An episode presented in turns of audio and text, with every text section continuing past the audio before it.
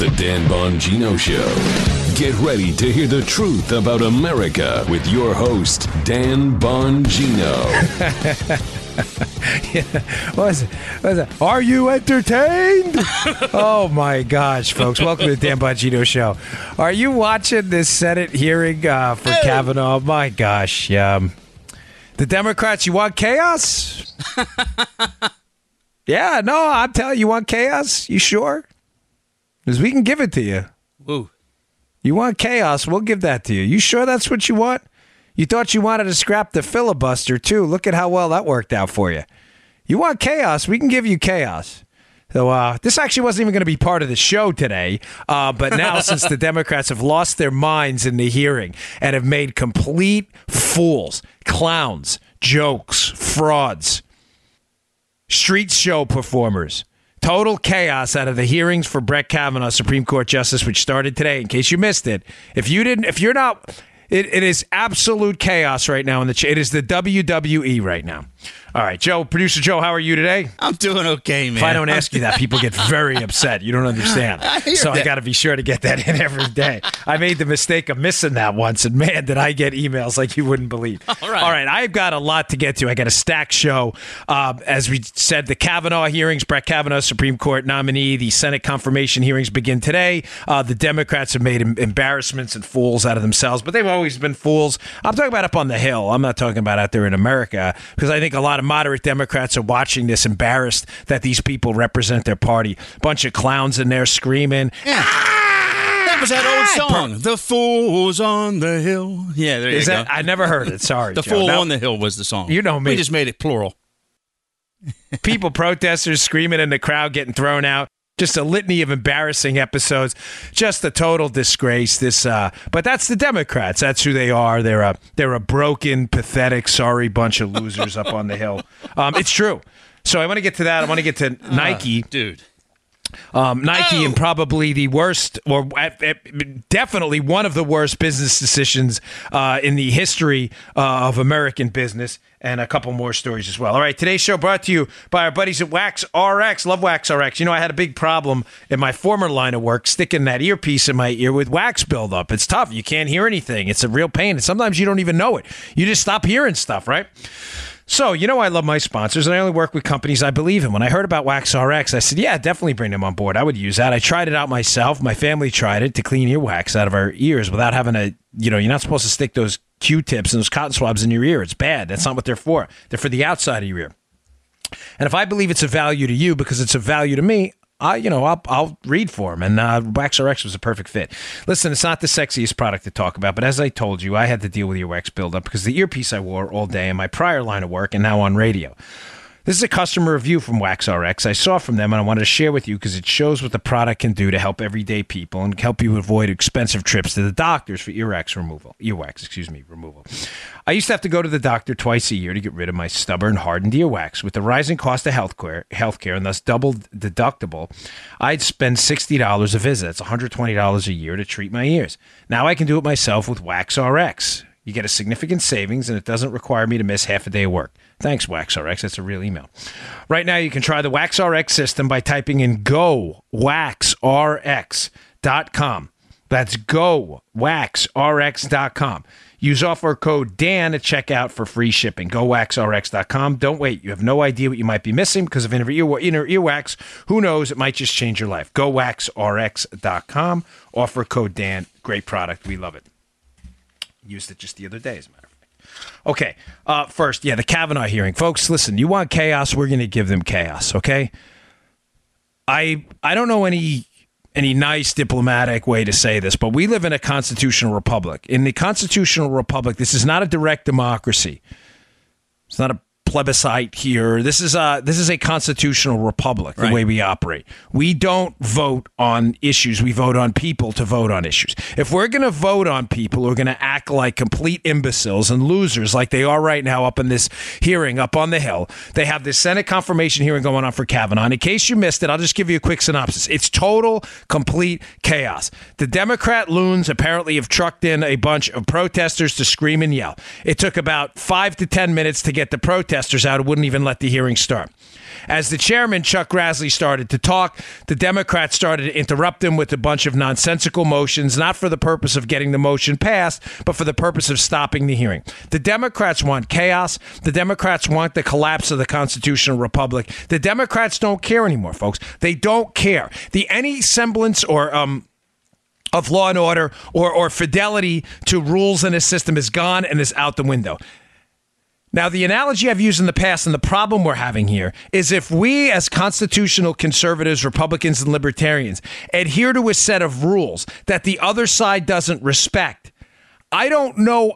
There's no practical path forward to getting back to what would be a normal sense of order. And the only analogy I can use for you is if this is a boxing match and one side decides that they're going to put lead weights in their gloves and they're going to bite you and knee you below the belt during the boxing match, and the other side, us, says, no, we're going to stick by the rules. The problem is it's not survivable. It's not just that you're going to lose the match. It's that it's not even survivable. Right. What I'm getting at here, Joe, is the constitutional republic is not survivable if the fidelity to the rules is only applied to by one side. Now, I don't know any other way to say this, but if these guys in this hearing will not let this hearing go on, then there has to be procedural votes in the Senate to take a vote whether they're there or not. I don't care. Shut off their microphones. Do whatever you want. Oh, man, we're going to look like tyrants. What? Are you serious? You have a side right now, the Democrats, who, because they lost an election, because they lost the Senate, and they lost the House of Representatives in a fair election, despite all their nonsensical, ridiculous, hyperbolic assertions otherwise, is absolutely refusing to abide by the Senate consent rule. Oh, but Merrick Garland. They didn't have the votes for Merrick Garland. End of story. You didn't have the Senate. It's not our fault you suck and can't win an election in the Senate. How about that? That's not our fault.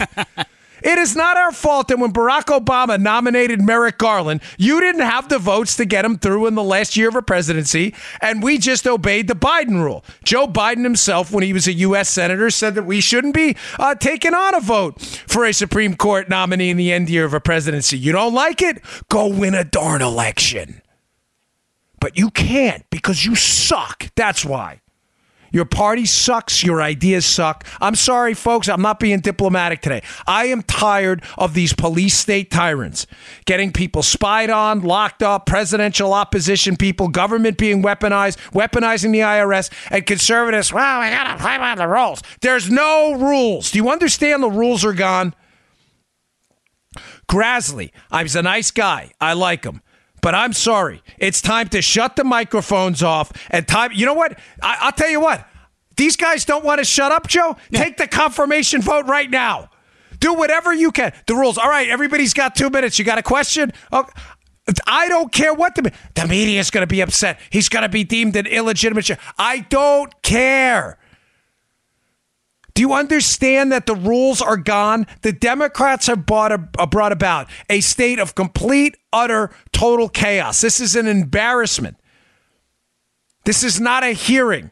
This is a complete sideshow. This is a joke. It's a street performance. It's a farce. It's a shell game in Times Square. By the way, if you don't ever play, you know you can't win those, right? Right. When I was a cop and a cadet in New York City, you can't win that. There's no bean under the shell, okay? You can't win those games, I promise you.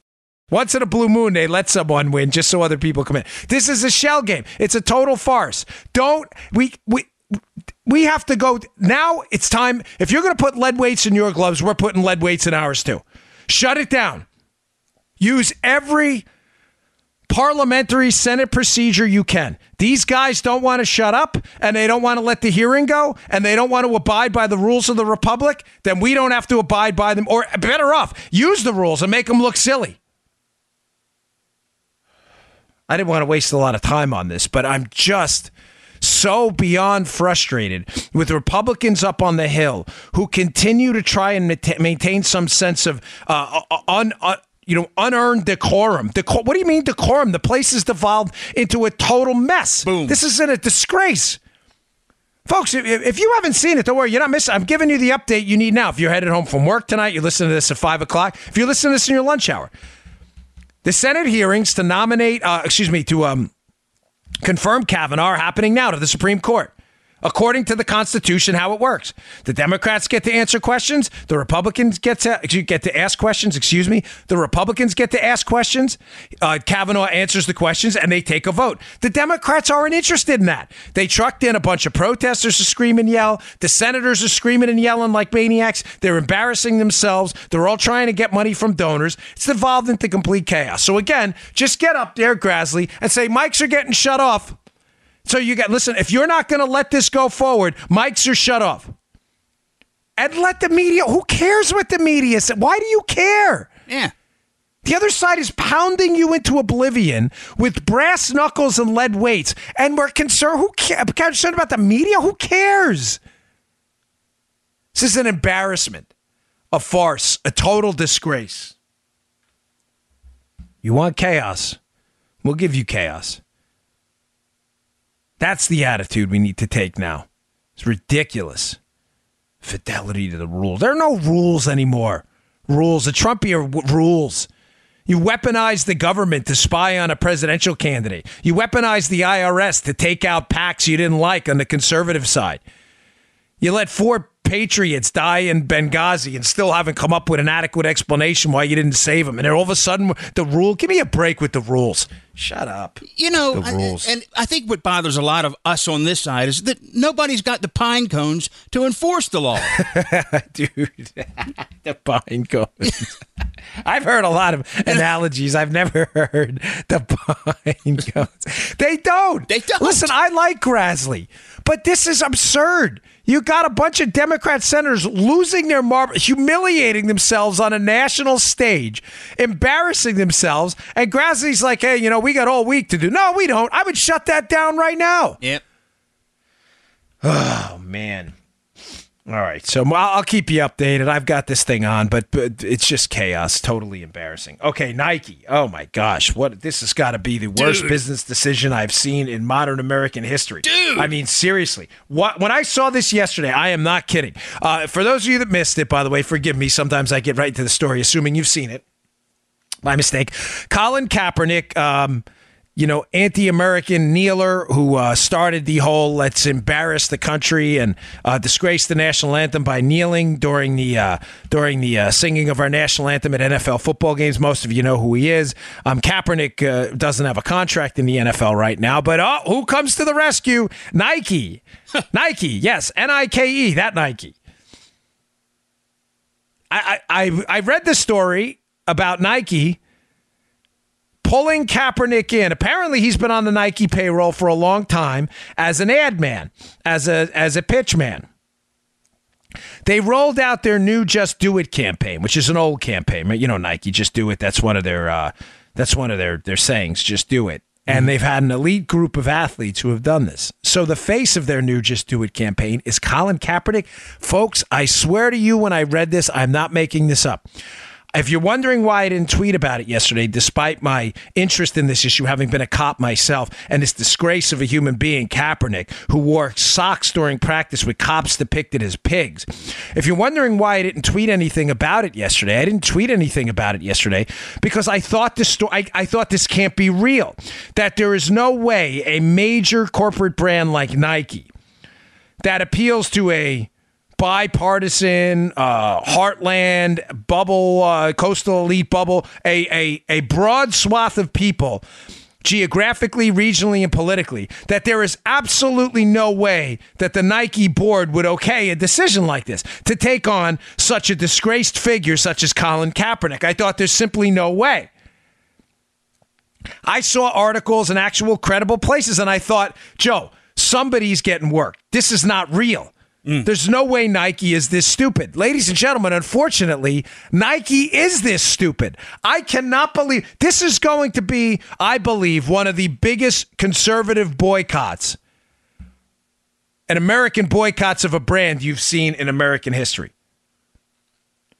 Now, In case you think this was a good decision, I'm a free marketeer. I let the market decide, just like the market decided that the absurd liberal boycott of In-N-Out Burger was a bad call because In-N-Out Burger was packed. There were lines around the corner. I covered that for the last 2 days, so no need to readdress that. You can listen to the shows for details. So In-N-Out Burger, liberals announce a boycott. In-N-Out Burger's packed. Now, that's not a publicly traded company, but we can assume their business went through the roof because liberal boycotts are always a joke because liberals don't believe in anything. Right. They only believe in state power, but just not for them because they're hypocrites, right? I told you, though, when conservatives boycott, it is big trouble for businesses. Dick Sporting Goods, Target, the NFL. It will do lasting damage because, as I always say, conservatives never, ever forget. Ever, ever, ever. You violate our trust, it's over. Sweep the leg, Johnny. It's over. So the market opens this morning, Joe. Nike stock is down 2 to 3% this morning. Of course it is. Wiping out millions of dollars in value in the company. Shazam! I love Gomer. I actually know that one, shockingly. I barely know these things. Wiping out all of this value because conservatives... Now, I have Nike shoes. I have Nike shorts. I'm telling you right now, I will not be buying Nike ever again. I told my wife and my daughter last night. My daughter was disappointed. She actually likes Nike. She likes Nike products. There's a Nike store in the Gardens Mall in Palm Beach. I am now done with Nike forever. I used to be a big fan of Nike Freeze. That is the last pair I've ever bought. So goodbye, Nike. Listen, I'm not a rich man, but I'm definitely not a poor man. I've worked hard my whole life and made some good investments. But I'm going to guess, Joe, with me alone, my family, and our consumption of Nike products through the years, that decision alone in my family is probably going to cost Nike upwards of $5,000 to $10,000 over the course of our lifetime, maybe more. Yeah, you guys use a lot of athletic gear and stuff. Oh, my gosh. My daughter swims. Yep. She rows. My youngest daughters are athletic. My oldest daughter's into just about everything. She wants to play basketball. I run. I do the CrossFit type exercises. Everything from mixed martial arts down. I am done with Nike. D-O-N-E. Stick a fork in Nike for me. Goodbye now. Now, they have a 2% stock drop. Now, let me just give you some red meat for your liberal friends, because I'm sure your liberal friends are going to have some kind of a ridiculous comeback. Here is the problem I have with this in contrast to In-N-Out. Because your liberal friends, understandably so, on Twitter, because they're always looking for an argument and a way, sadly, to embarrass and make America look silly. And Kaepernick is their guy. Liberals love Kaepernick because they love to disrespect the national anthem. A lot of them, not all of them. But it's sad, but true. Here is the difference. In-N-Out Burger did not choose to make the Republican Party platform a central tenet of their brand and advertising campaign. Joe, make sure if I'm unclear on this, please stop me, because I want the audience to understand the distinction. How there's no hypocrisy here. Matter of fact, In-N-Out Burger was very clear that, and they are right, by the way. All you have to do is look at their donation history through the FEC, the Federal Election Commission. In-N-Out Burger has made donations to Democrats and Republicans. And In-N-Out Burger was crystal clear in their public statement on why they made this donation to the Republican Party. They're interested in the business climate of California. They donate to pro-business Democrats and pro-business Republicans. Ladies and gentlemen, there's nothing controversial about that at all. No. I support through my money and buy, I don't mean the donations, but I buy products from companies that I'm sure have donated to the Democrat Party. I'm sure of it.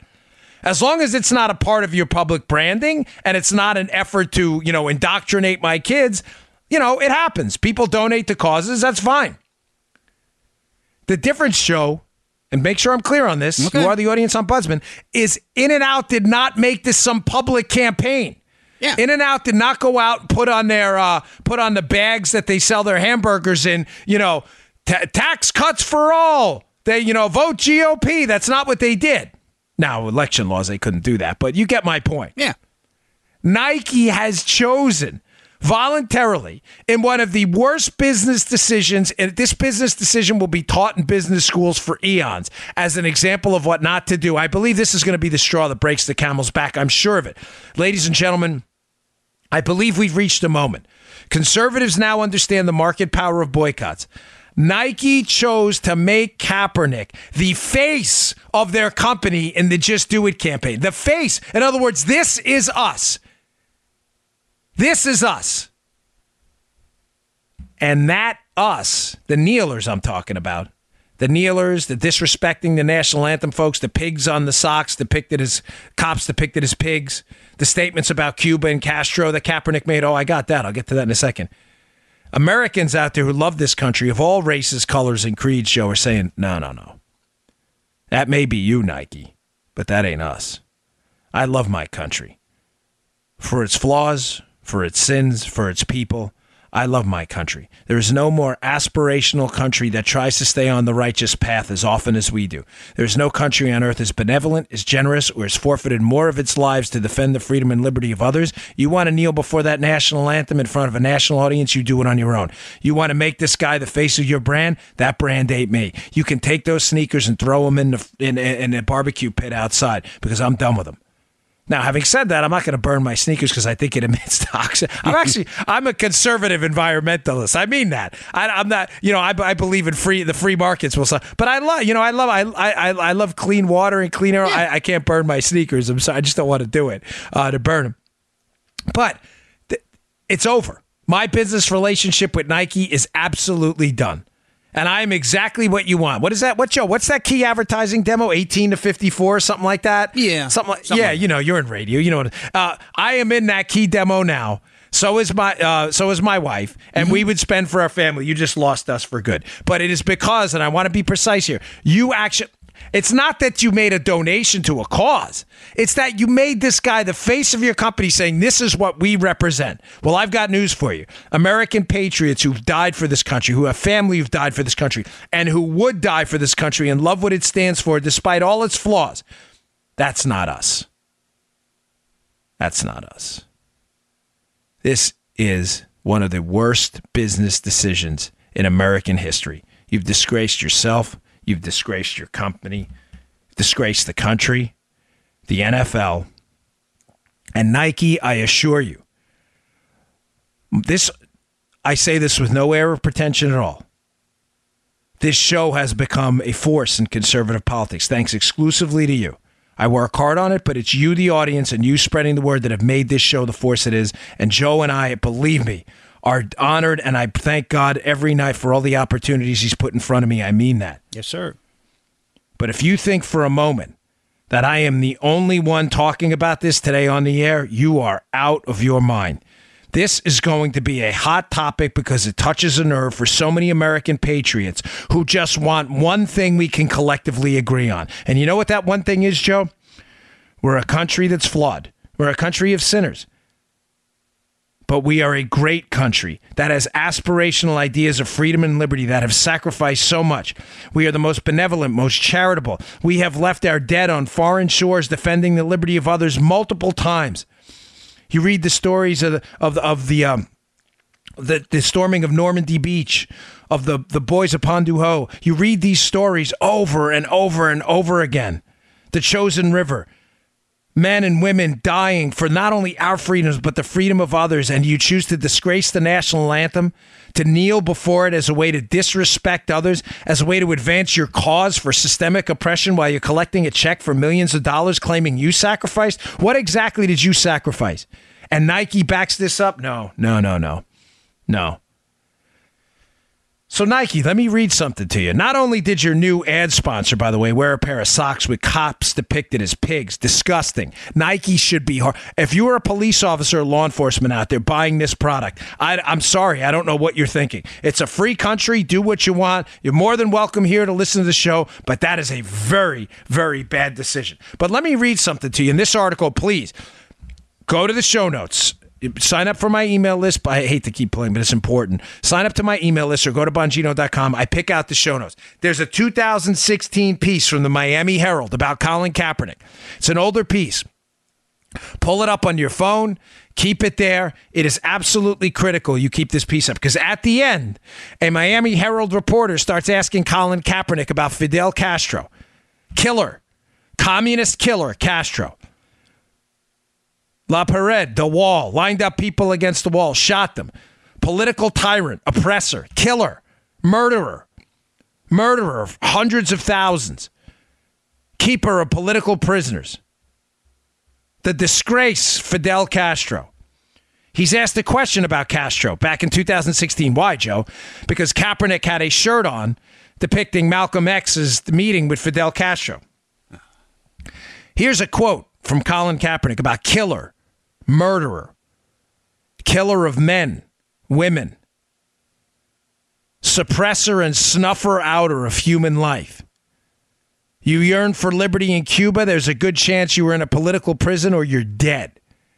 Wiped out. Stealer of life, liberty, money, happiness, food, starving his people to death. Human mutt, pig Fidel Castro. You want to know who the real pig is? A stain on human society, on human civilization, the likes of which few can surpass. Here's a statement about pig Fidel Castro from Kaepernick.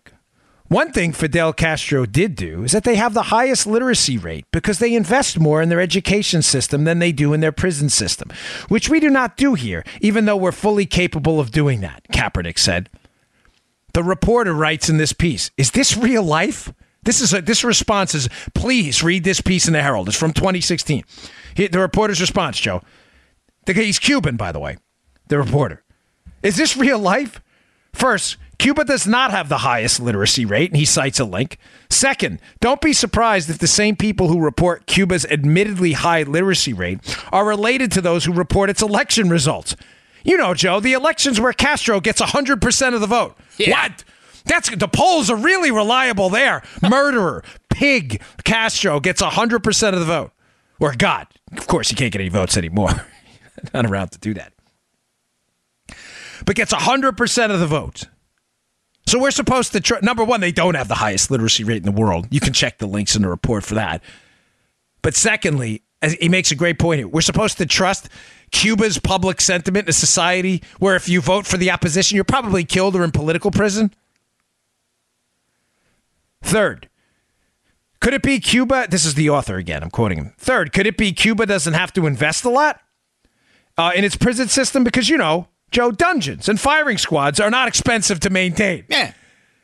They don't spend a lot on their prisons.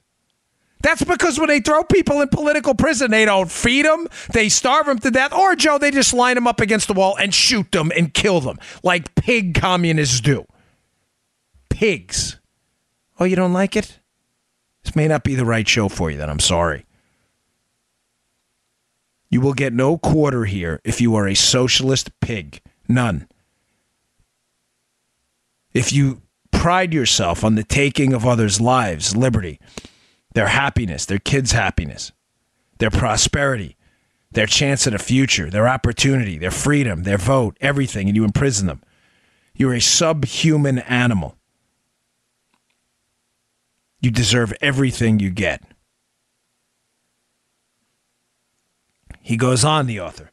Finally, it's bizarre that Kaepernick is extolling the education system of a country where people believe launching out into shark-infested seas to flee is a better idea than staying there. This is Colin Kaepernick, Nike. This is your new guy.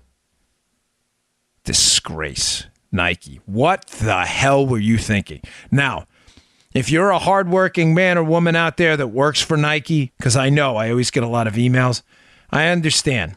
Not you. You got to make a living. I totally get it. I'm not trying to blame you for this. Obviously not your call.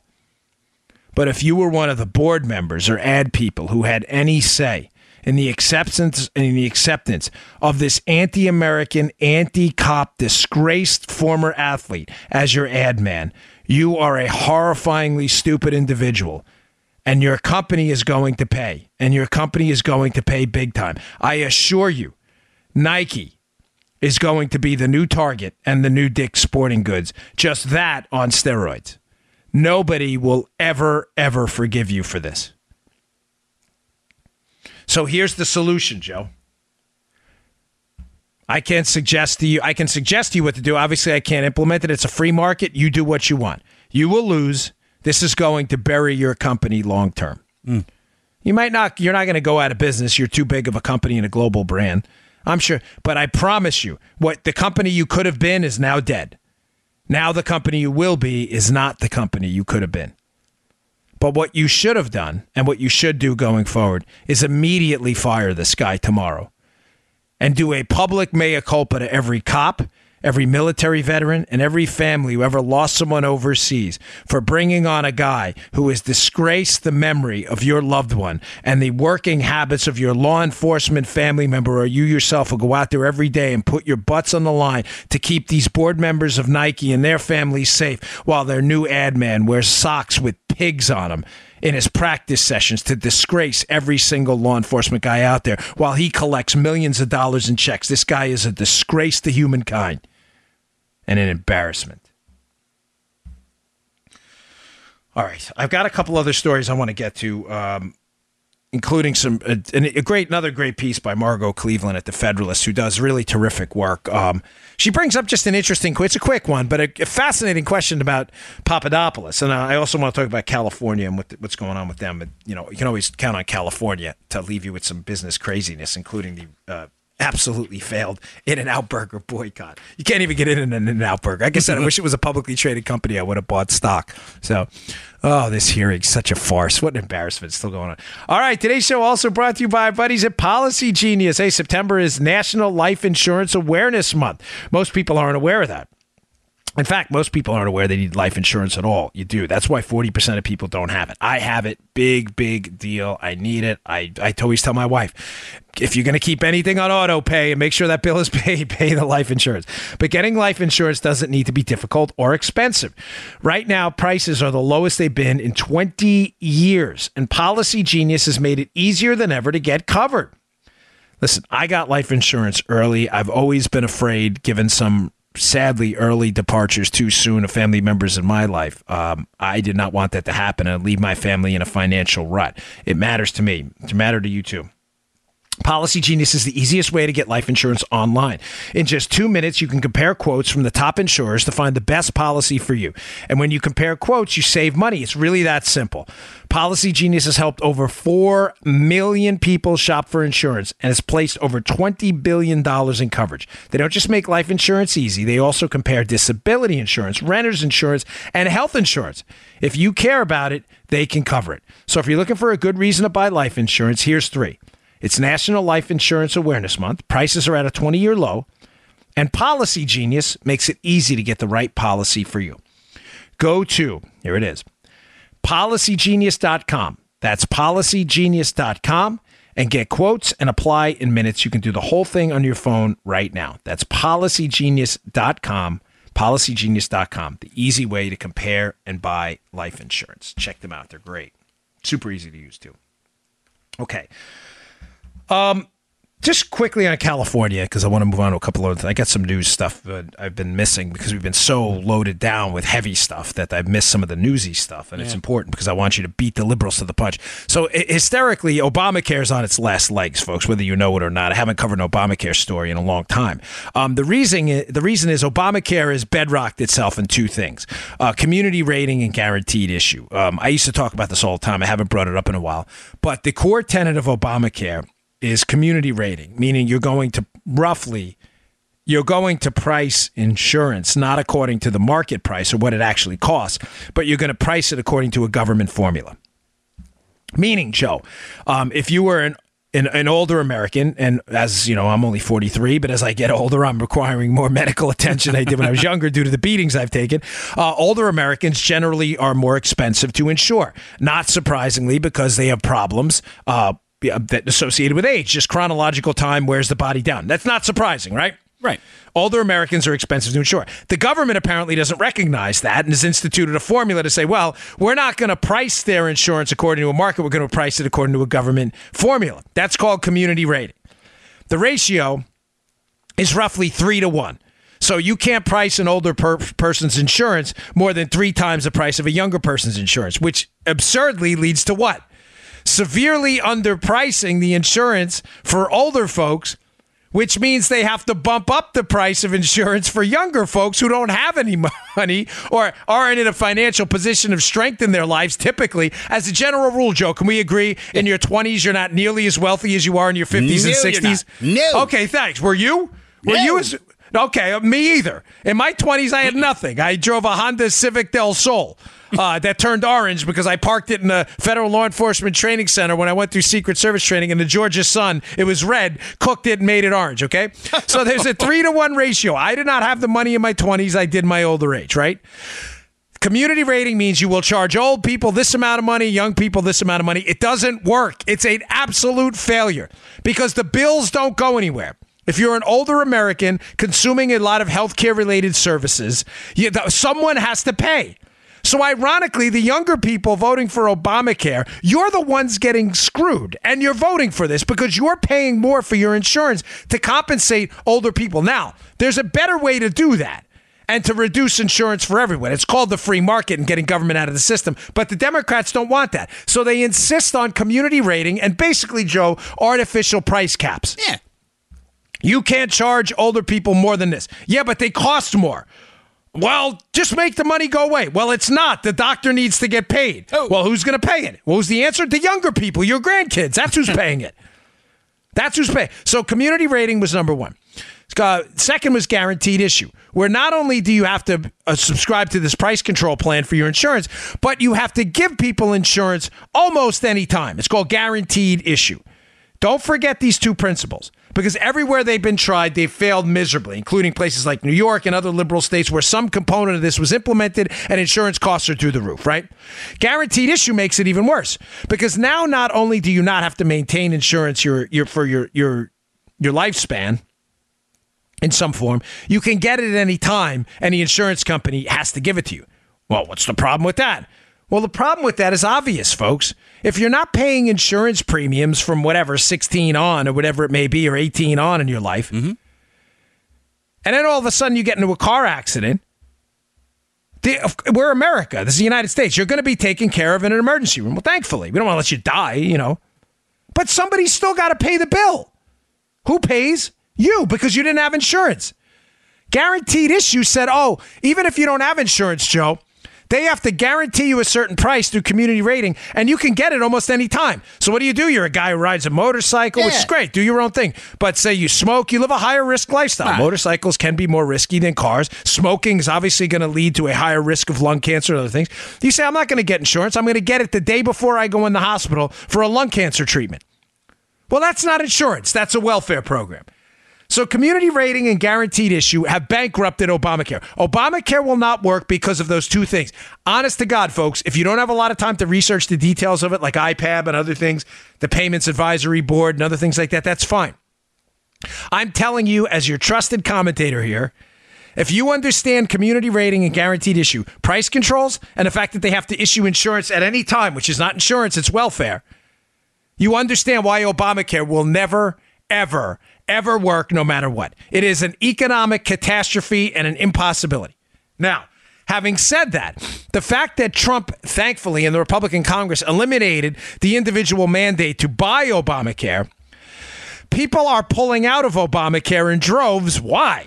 Because community rating is up the price for younger, healthy people who can't afford to offset the cost for older people who are paying less due to community rating. So they're bailing out in droves the younger, healthy people who, Joe, because they're younger and healthy, don't consume as much medical services, and Obamacare had relied on them through the mandate to buy insurance, known as the individual mandate, to be legally forced by the IRS to buy insurance. The mandate is gone. Bye-bye. See ya. Wouldn't want to be ya. The individual mandate went away. Therefore, young, healthy people are like, hey, listen, I'm not paying that premium. I'm out.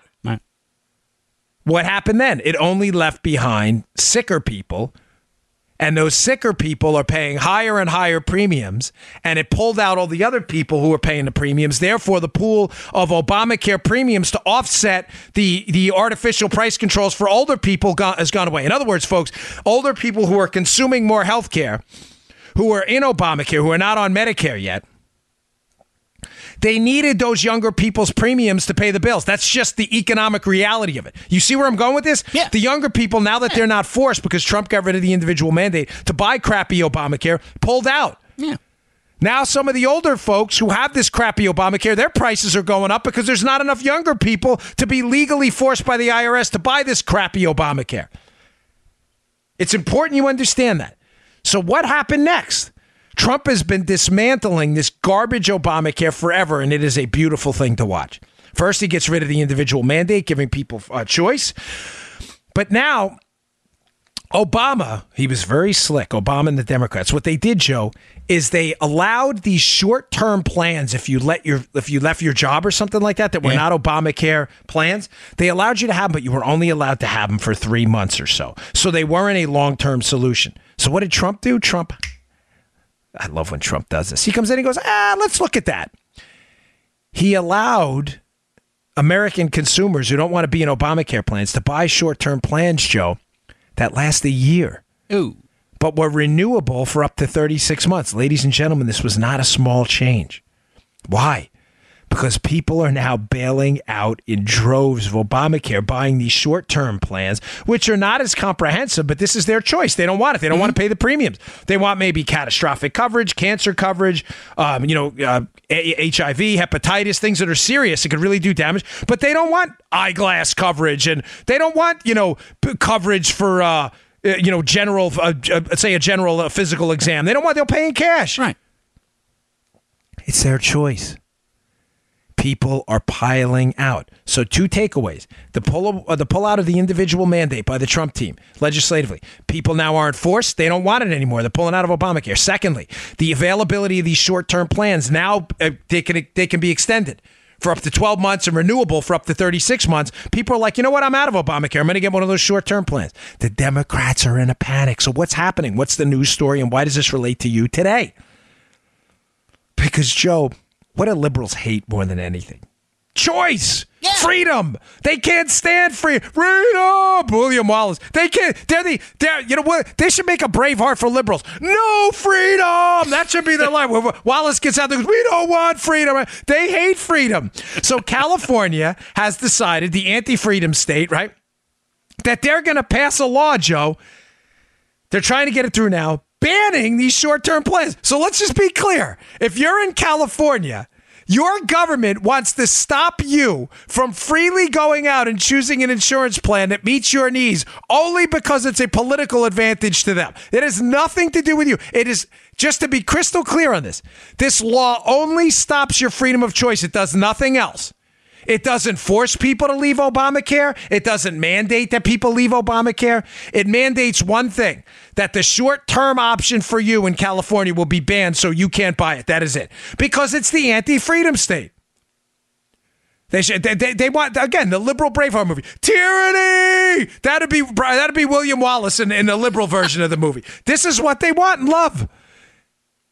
I read this story today in the Wall Street Journal. I absolutely can't believe it. California and how they frame it is hysterical. We can't allow these crap plans in our state. If they're crap plans, what are you worried about? Joe, is my logic faulty? If these are really garbage plans, you understand the Democrats in California, they're lying, right? They're lying nonsense argument. Yeah. These are state representatives in California going, we can't allow these garbage plans. If they're garbage, then don't worry about it. What are you worried about? People didn't buy the Lada, the Russian-produced crap box car, right? Maybe you know the Lada. If you've ever traveled to Russia, you've seen a Lada. They're so bad. You drive it off the parking lot and fall apart. The Lada. People didn't buy the Lada in the United States because it was crap. Why are you so worried about people expressing their own humanity and choice? If these are really crap insurance plans that consumers don't want, then why are you so worried about banning them? Because they're not, and you're lying. Again, I wake up every morning determined to debunk the latest liberal nonsense, and it is so comprehensive, the nonsense, that it's everywhere. Everywhere. All right. By the way, we only have Joe. Okay. Today, so just so Joe and I have code here. Joe and I talk in code. Yeah. Semaphore. We have like a show lingo and signs and stuff. It's great. But you know what? If we go to video, which we may be doing, so stay tuned. We'll let you know if we have any announcements. We and you are going to have a tougher time there, you know? We're not going to be able to do our little code stuff. All right. This is a great story by Margot Cleveland. I have it in the show notes today, again, at Bongino.com. Please subscribe to the email list. It's just right there on the website. Really appreciate it. It's been growing by leaps and bounds. But she has a really great story. She does really terrific work over at The Federalist. She has a story about Papadopoulos. And, you know, my theory on Papadopoulos, of course, is that he was set up. George Papadopoulos was the Trump team advisor who I believe was set up as the fall guy. He is now getting ready to be sentenced by the Mueller team for alleged lies to the FBI about his meetings with this professor, Joseph Mifsud. But one of the problems I've had with this case from the beginning is what I call the push-pull hypothesis here, if we give it a fancy term here. The push-pull hypothesis is this. They clearly spied on the Trump team, the Obama administration. We know that. They employed actual Central Intelligence Agency, intelligence community assets to spy on the Trump team. One of the suspects here is a guy named Stefan Halper, which also, not to keep hammering this, but I have a great story in the show notes today at Bongino.com.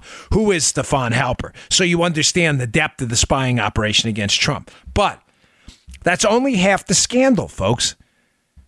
The effort by Stefan Halper and the United States government under the Obama administration to spy on the Trump team and pull negative information out about the Russians, I'm using air quotes, what they thought were the Russians, to spy on them was only half the story. The real scandal, I have argued relentlessly from the beginning, is the push. Forget about pulling the information out of Papadopoulos. Hey, did somebody say something to you about the Russians? The real scandal is who pushed the information in. And I've been very suspicious of Joseph Mifsud, who was this Maltese professor. This Maltese professor is, according to allegations, is the one who told Papadopoulos about the dirt on Hillary. Although, to be crystal clear, Mifsud denies this conclusively. He dispositively, he denies this. He says he did not talk about cybersecurity. He did not mention anything about emails. Mifsud says he did not say this. And now Papadopoulos seems to be having some new recollection about what this conversation, how this conversation happened. Here's the Cleveland angle on this. I'm sorry for the setup, but it's critical. No. And it is an absolutely terrific point. So if Joseph Mifsud, this Maltese professor, according to the FBI's Russian collusion story, started this whole thing by telling a Trump advisor, Papadopoulos, about this Russian dirt on Hillary back in April of 2016, how come when he was in the country on February of 2017, speaking at a Global Ties conference sponsored by the United States State Department, who had an integral role in passing this information along to the FBI, the dirt, so-called dirt on Trump, right? Cleveland asked a great question. How come the FBI didn't get Papadopoulos to work for them? Now, ladies and gentlemen, let me give you a little background. This will make sense. When you're a federal agent, which I did for 12 years of my life, and I loved it, the way you typically work a federal case is you rarely get the big fish immediately. Rarely. If you're working as I'll give you just a quick example of a case I worked. I worked a case in Long Island, New York. It was a credit card fraud case. And the way we found the credit card fraud case is we picked off a local guy in Long Island who had gone into a home repair store and had used a fake, a spurious credit card, a fake credit card, a stolen number to buy products. When we arrested him, we arrested his daughter, too. And his daughter had used the stolen credit cards as well. And what did we do, Joe? We interviewed him and said, listen, we're looking for your cooperation. Long story short is he gave up another guy who gave up another guy, which eventually led to an international. I'm not kidding, folks. I'm not exaggerating. We got some big Department of Justice award for this. I'm not patting myself on the back. I'm just trying to tell you the gravity of the crime. Right. It wound up turning into a $300+ million credit card fraud that was running everything from terrorist financing overseas. It was a monstrosity. I had to get the FBI involved. It took me probably 2 years, soup to nuts, and a lot of stew phone calls to secure telephone calls to get this thing done. You flip the lower guy to get to the older guy. Why am I telling you that? Because if you had the guy, Papadopoulos, which they did, keep in mind the timeline. April of 2016, he has this conversation with Mifsud. Mifsud's alleged to have told them about this Russian email thing. The big story, right? Russian-connected people passed information to the Trump team.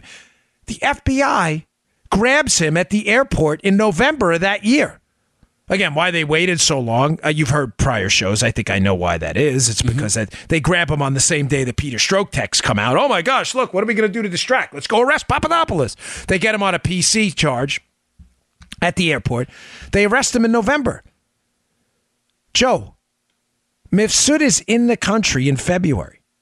So keep in mind, just get the timeline straight, Joe. April, the alleged crime happens where Mifsud tells him about the Russian email. The FBI pinches him at the airport that November. They get him in November, Papadopoulos. They know Mifsud's coming into the country a few months later in February to speak at a conference with a State Department sponsored conference. Joe, you are not a federal investigator, correct? No, I'm not, Dan. Let me ask you a simple question. I'm not messing with you here. Right. I just got to say that. You're a federal agent investigating a guy. You've got him in your hands now. It's November, right? You're investigating Papadopoulos for what you believe to be colluding with Russians to help the Trump team. He's a member of the Trump team, or was, okay? Yes. You've got him in your office. Affirmative. You know the guy he's alleged to have gotten the information from Mifsud is coming into the country in February. Oh, yeah. Joe, serious question. Yeah. Do you think it may be a good idea to wire Papadopoulos up and get him to go meet with the guy and talk about the Russian emails again? That way you got the whole collusion scandal on tape. What do you think, Joe? Boy, that's a great idea, Dan. That's a great... You are not a federal agent, right? No, you have received no... Former, you should be. Yes, yeah. You should. You'd be better off than the guys who worked this case and the women who worked this case. What an embarrassment! Wow. Cleveland asks a great question. What the hell did you just grab Papadopoulos in November? Lock him up on a PC warrant. There's no PC on probable cause or a complaint. Get him on an arrest warrant. Say, George, here's the thing. We're really concerned about Russian collusion with the Trump team. We think you may be involved, but we think the real ringleader of this whole thing is this guy Mifsud who told you this whole thing. Now, we know he's coming into the country in February. How do we know? Because the FBI interviewed him in February. They obviously got a heads up, right? I got an idea, George. I want you to email him. And I want you to get it on record that this guy knows about Russian dirt on Hillary and he's trying to pass it to you on the Trump team. I want you to meet with him in February when he comes in the country. We're going to wire you up. We're going to put a listening device on your cell phone. What? Why didn't they do that? The answer is because they didn't want the darn answer. That's why. Oh! Because if they would have wired up Papadopoulos and put him in a room with Mifsud, they may not have gotten what they wanted to hear. Which is Mifsud didn't have anything on the Russians, or there's a distinct possibility, given his connections to Western intelligence, that what they hear in that meeting about Mifsud's connections may not be about Russia, but may have been about friendly intelligence community people, which would have been like, golly. The FBI didn't want the answer, folks. They didn't want the answer. Because Mueller's job, ladies and gentlemen, is not to discover Russian collusion. They would have flipped Papadopoulos and had him interview or go to sit down with Mifsud and worked him as a CI, a confidential informant. The reason they didn't do that is because they didn't want the answers from Mifsud. They interviewed Mifsud. They probably handed him a few stock questions, let him get out of the country, and Mifsud has never been seen again. Or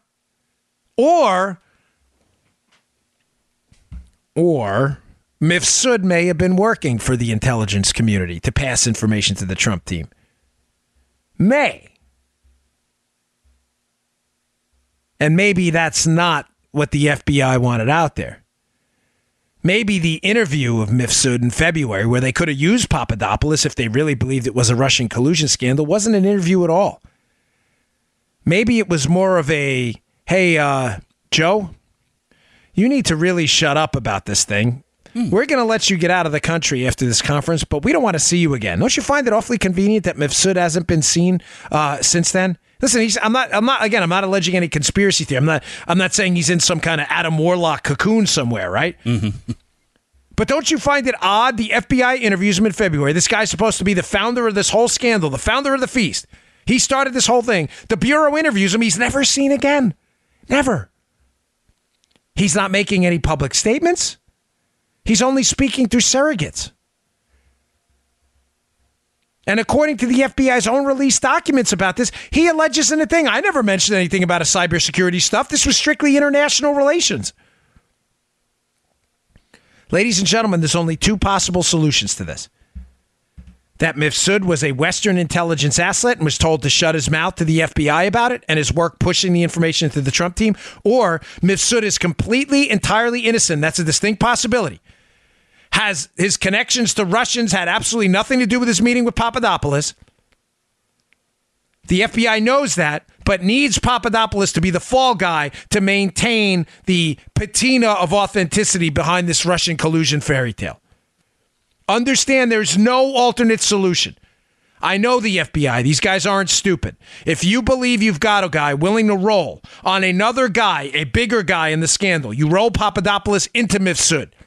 Why didn't they do that? Because they don't have anything or they don't want the answers. That's it. There's no option C, folks.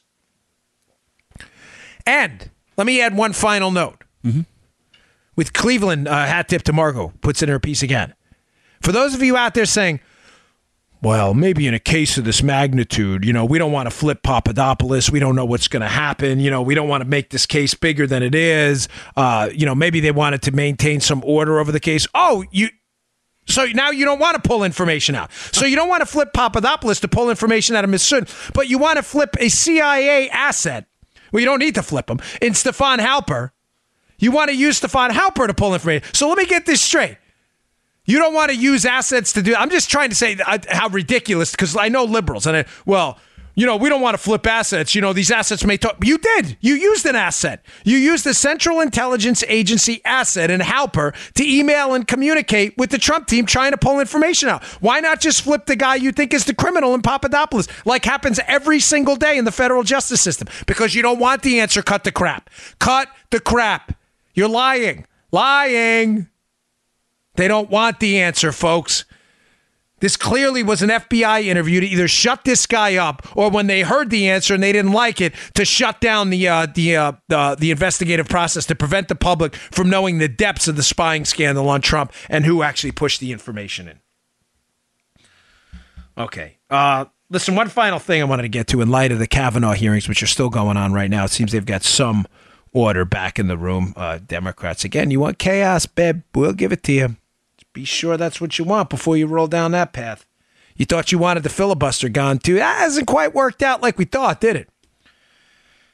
On Trump and the courts, there's an article in the New York Times. I'm not going to put it in the show notes because I don't like giving them links, but it doesn't matter because there's really one quick takeaway, but it's a good takeaway.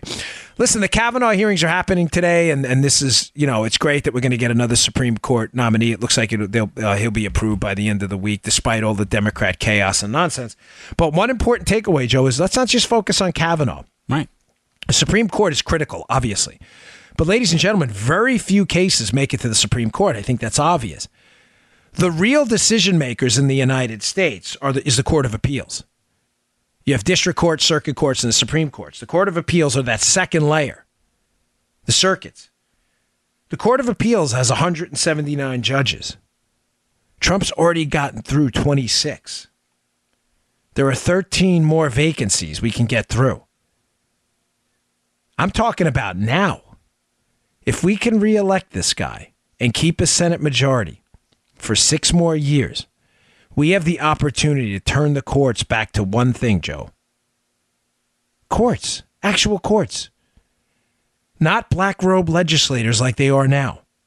We have the opportunity to change the United States back to a constitutional republic for a long time. This is a critical moment. Remember, the Democrats love to take over the court system because they don't have popular opinion on their side.